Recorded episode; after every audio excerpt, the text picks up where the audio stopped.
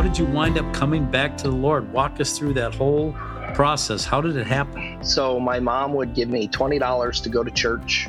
So I would buy a bag of weed and smoke it and go to church. Did the church have a smoking section and a non-smoking? I made one. Live your life with purpose. Change someone's life for the better and leave a lasting impact on those around you. Welcome to Finish Strong, the podcast designed to help you discover your unique purpose and develop a plan to leave a powerful legacy. Dan, Brian, and Terry are ready, so let's get started. Do you have someone that you've been praying for? Maybe it's a son, a daughter, a grandson, or a husband, and they've walked away from the Lord, or maybe they've just rejected God, and maybe they've rejected you. Well, this podcast is going to give you some hope today, because we've got a modern-day prodigal son story, and it's really a story that demonstrates the power of prayer and the love of a family. My name's Dan Wheeler. This is a podcast called Finish Strong, and my co-hosts are Terry Steen and Brian Rowland, and it's always good to work with you guys. Boy, Brian, I'm going to start with you. We've got quite a story of redemption and of hope and faith today. Yeah, I'm really looking forward to it. I keep thinking of prodigal son, and I go, boy, I never was that. I thought I was, but right. I wasn't really, you know. But I've seen you had a few people praying for you, didn't you? Yeah, I had a lot of people praying for me, and that's probably why I didn't become a prodigal son. Well, Terry and Brian's case, it took an army, but this story is... an army of prayer. But this story is close to your heart, and you were really intimately involved with this. Tell us a little bit about who we're going to interview today, and then just introduce him. Yeah, thanks, Dan. And in fact, I think a few podcasts ago when we were talking about fasting, I shared a little bit of Derek's story, who's my nephew, and the power of fasting, the power of prayer. And Derek is the result of that. And so I am excited to welcome my nephew, Derek, my brother, Dennis. He's the oldest of the four Steen boys, and he had two boys himself. So he Derek and DJ have a lot of pressure on him to perpetuate the Steen name properly because everyone else had girls. So, all right. Derek, a lot of pressure on you, not for this podcast, but just life in general, you know? Yeah. Welcome. Glad to have you with us. Thank you very much. So you grew up in a Christian home because our father, you know, we're like third, fourth generation Christians, and what caused your life to take the direction it did? We want to walk our way through your testimony, but how did that happen when you're brought up in a Christian home? Sure. I keep trying to think of what would cause me to take the route I ended up taking. And I think of a couple of times just in my childhood where things happened. There were some traumatic events. There was in one town, there was one of my friends. My parents told us not to go to their house, but his dad abused me once. Oh. I wasn't supposed to go there, so I didn't say anything. I blocked it out. I knew a before scene and an after scene, and then later on, I saw the middle part. Probably just the Lord protecting me in memories.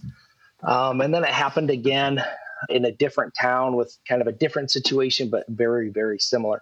So, I can look back at traumatic events that can cause those open doors for the enemy to just lie to you. Yeah. And so, but big picture, I really think I just looked at my life through a lens of rejection is the best way I can think of it. If you had sunglasses that were tinted red, you'd see everything red. I saw everything through rejection. I was so rebellious. I was naughty. I was aggressive and, all these things. And so I was convinced that nobody wanted me. And so I was hard to raise. My parents did a great job considering what they had. I think a lot of it was just the enemy lied to me so much. I just bought in. And then it came to a point in my life where my whole life, it was he'd been planning this all along to where I was rejected. And then all of a sudden, found people who wanted me because I could provide something for them when I started selling drugs. and drinking and partying and having fun and whatever. So I think that's a big scheme of the enemy for my life that opened up that door. Yeah, it's interesting because I have other friends that say similar stories of how they drifted and how all of a sudden they became very popular. Sure. When they started dealing drugs and getting into that lifestyle. Give us a sense of how far away you drifted from God and your family, because it sounds like they were close with you, but you weren't close with them. Sure. And you drifted away from them. Yeah. Yeah. I pushed my family away tremendously. I left the house when I was 15-ish. I'd come home every couple of weeks, usually to get money, to pawn something they had, or to eat. But when I got clean, when I was 18 and got saved and everything, I was living in a townhouse. I'd slept in for a court date. The sheriff showed up at my parents' house looking for me, so they told them where I was. They came in, kicked the door in looking for me. They took out 13 grocery bags full of drugs and paraphernalia, everything from opium. We had a lot of tinfoil from the heroin, marijuana, bongs, like all of everything, syringes and whatever. And so that day, my daily diet of drugs or alcohol was a 30-pack of Miller High Life in the day. And then at night, I drank a half pint of Yukon Jack. I was shooting up $200 worth of heroin a day. And I was smoking at maybe a quarter of marijuana a day. And then that was like my daily. And then whatever came along, I ate a lot of acid and stuff like that. So I'd overdosed 3 times that year. Most of my friends were dead or locked up. And so I was really to a point in my life where I either was going to die or get locked up. And I started to realize there just has to be more to life. Boy, you gave us a sense of kind of the darkness you were living in. Did your mind ever go back to church or faith, or did you feel like God had given up on you? You know, the times that I overdosed, one of them in particular, I remember, like with heroin, you kind of nod off and your eyes closed, but you can feel your heart stopping. Oh my! And so in that really deep nod, your heart just jolts. And I remember holding my eyes open and just saying, God, don't let me die. I didn't like the church because I got hurt by people in the church, but you know, you're always around people, no matter where you're at Walmart or church.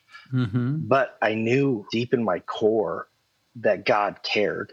And so I would touch those moments, but I was afraid to touch them because I think deep down, I'm like, am I even worth it? You know, like, is it worth it? Or I don't want to be like so-and-so who said they love God, but did this to me kind of thing. I know your family, they didn't give up on you, but how did your parents deal with you? Were they trying to talk to you to give your life to God, or were you guys just not communicating at this time? It was very difficult. I remember once they wanted me to have dinner, and I made some smart remark to my dad, and he said, I don't like your attitude. And I'm like, I don't like you. And I got up and left. Oh. I was just hot-headed, and I just didn't want to hear it. But I tell you this, I would come home. I'm probably going to break down crying through this. I don't touch all of these things at once. Yeah, usually. It's all right. We'll hang with you. That's right. I would come home drunk, high, whatever, before I left. Well, actually, I think it was after I got in trouble when they raided at my house. And I'd be hammered drunk. I'd trip over the night table, knock the lamp over, passed out. And my mom would put me on the couch. There was one song she'd always play. I can't remember who sang it, but it was like, he ran to me, he came to my arms, put my head in his chest and said, son, come home. And so even when I had no impact in anything, they still bathed me in prayer and they got me in his presence whenever they could. Yeah. Even though my heart and my physical aspect rejected everything, we're spirit beings, and my spirit can't push that away. Right. And that is so exciting and neat to have parents that don't give up. Yeah. And they don't just condemn, and they don't just beat you over the head, but they love on you still. Yeah. And they keep praying. And it sounds like that's what your parents, Dennis and Cheryl, did on a regular basis and never gave up. So tell us, how did you wind up coming back to the Lord? Walk us through that whole process. How did it happen? So my mom would give me $20 to go to church. So I would buy a bag of weed and smoke it and go to church. Oh, you were going to church, so that's... Hey, yeah. Did the church have a smoking section and a non-smoking? I made one. Oh, boy. Oh. So I remember there were times when I would go... I remember one of my best friends growing up called me right before he committed suicide. Oh. And I took that one hard. Actually, he paged me. This is how long ago it was. And I thought he was just wanting more drugs. We'd been up all night doing coke. And so he really just wanted a ride home. But I didn't answer because I was sleeping and I saw it, but I didn't pick it up. And he went home and killed himself. And so I kind of was like, man, if I'd have just given him a ride. And the come down from coke is always pretty hard. And so that's all it was. But I was sitting there and it was after church. And this is so vital, even to my life today. But I remember sitting there, everybody kind of cleared out, huge sanctuary. I think it's about a 1,500 person to 2,000 sanctuary at our church. And it was cleared out. Our church had been in revival, ties with like the Brownsville revival and stuff. And I just remember sitting there thinking, this is the most peace I've ever felt in my life. My parents were just off waiting. You know, they weren't rushing me. And I will never forget that. So I ended up going one night, and it was the play on the prodigal son. And I already committed to going. So that morning, I shot up a bunch. I'd been drinking all day and just kind of getting ready for church, I guess, in my own way. And so I'm sitting there, and I was waiting my court date, my trial from the last time. And there was a guy there who knew my story, knew what I was going to face. And he told me I was already facing a minimum of 40 years in prison. Wow. And so my mind is thinking, there's just got to be more to life. And so he saw me wipe a tear from my eye, and he's a big, big guy. I still talk to him every Sunday. He's a pastor at our church. And he came through, and he came to me. And usually in an altar call, you go up to the altar, but they cleared back like 5 rows. And there were so many people around me, but he put his arm around me. And just minutes before that, somebody came up and whispered in my ear, this, you know, is what you're living for worth dying for kind of thing. And those are the little shots that I took as like, you're not good enough. When are you going to be there kind of thing? I just didn't like it. But he put his arm around me and he said, all you got to do is ask him to forgive you. That's it. And I cried 18 years of pain away. I was dripping sweat. I weighed a whopping 135 pounds at 6 foot. And I cried so hard. I just sobbed. And I remember looking at him and I said, I got nothing. I got nobody. If I do this, I got nobody. And so in the morning, I woke up going through my withdrawals, shaking and sweating. I usually had needles loaded by my bed so I could wake up from the withdrawals, and I inject and I numb myself enough to start my day. And I woke up and I shaking, sweating, throwing up. And I just said, Jesus, I mumbled it. And this blanket of peace fell on me and I'd fall asleep. Everything stopped. And I did that for 3 days. And that was August 18th, 1997. I've been clean ever since. Wow. But it birthed in me this hunger just for his presence. And my family are people of prayer. My grandpa, Terry's dad, I remember maybe a year or two before he passed away, I just had him lay hands on me and I asked him to, I wanted his faith, you know, like in scripture when it talks about that.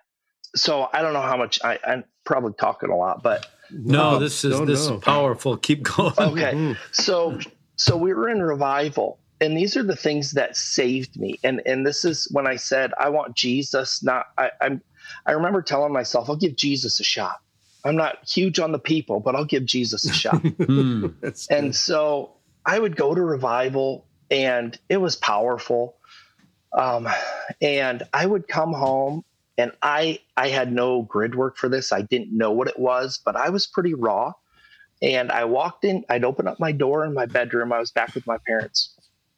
And it would be like a fog, like a cloudy fog. And I didn't know what it was, but it was the most beautiful peace I'd ever felt. And so I'd lay in my bed and I'd read my Bible, or I'd just cry, or I'd pray, or whatever. And later I started to realize that that was the glory of the Lord. Mm-hmm. And that's like in scripture, when it talks about Shekinah glory, like the manifest presence of God. Right. And so I bathed in that. Like, I hunger for that. If I can have one moment in his presence, it changes everything. So no matter what I'm going through, that's what I go for. I think it's so neat that our listeners hear that and know that it doesn't matter what you do, how far away you are from him, mm-hmm. all you have to do is ask for forgiveness. There may be a prodigal son listening to this right now. Yeah, mm-hmm. right. All you have to do is ask for forgiveness.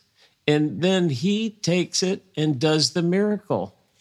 To think that you, in 3 days, overcame that addiction by just speaking the name of Jesus. Mm-hmm. And then allowing his presence and power to overtake your life by just asking for forgiveness. That's incredible.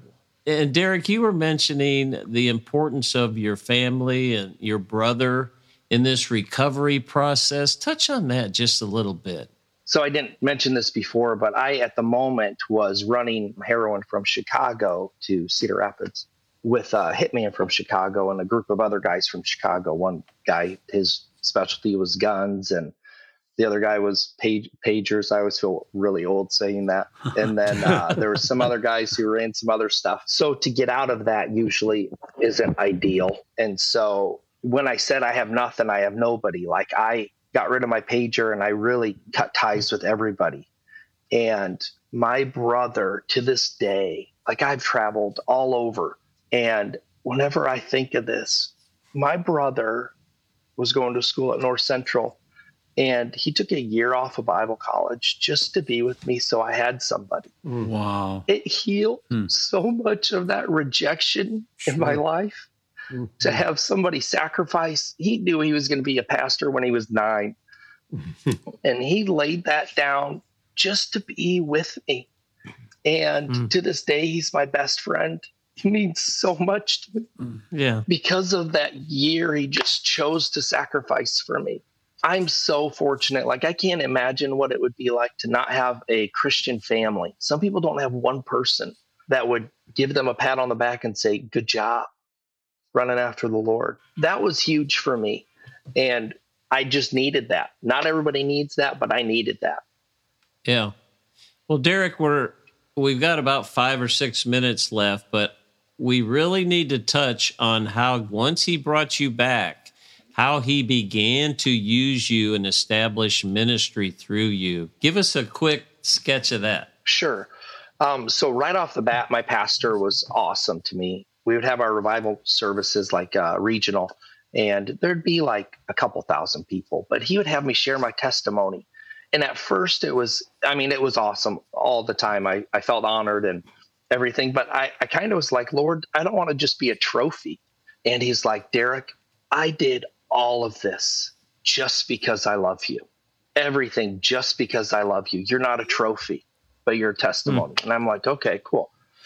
So if you fast forward to maybe even 10 years ago, I live in Iowa. I've kind of had a ministry in the Midwest on just the prophetic, reaching out to people, teaching people how to hear the Lord, how to just kind of rest and get in his presence. And so that's kind of my go-to, even because I think that was birthed in me. And so I've seen a lot of miracles. I really just want him to come. I don't care how Jesus comes. I just want him to come.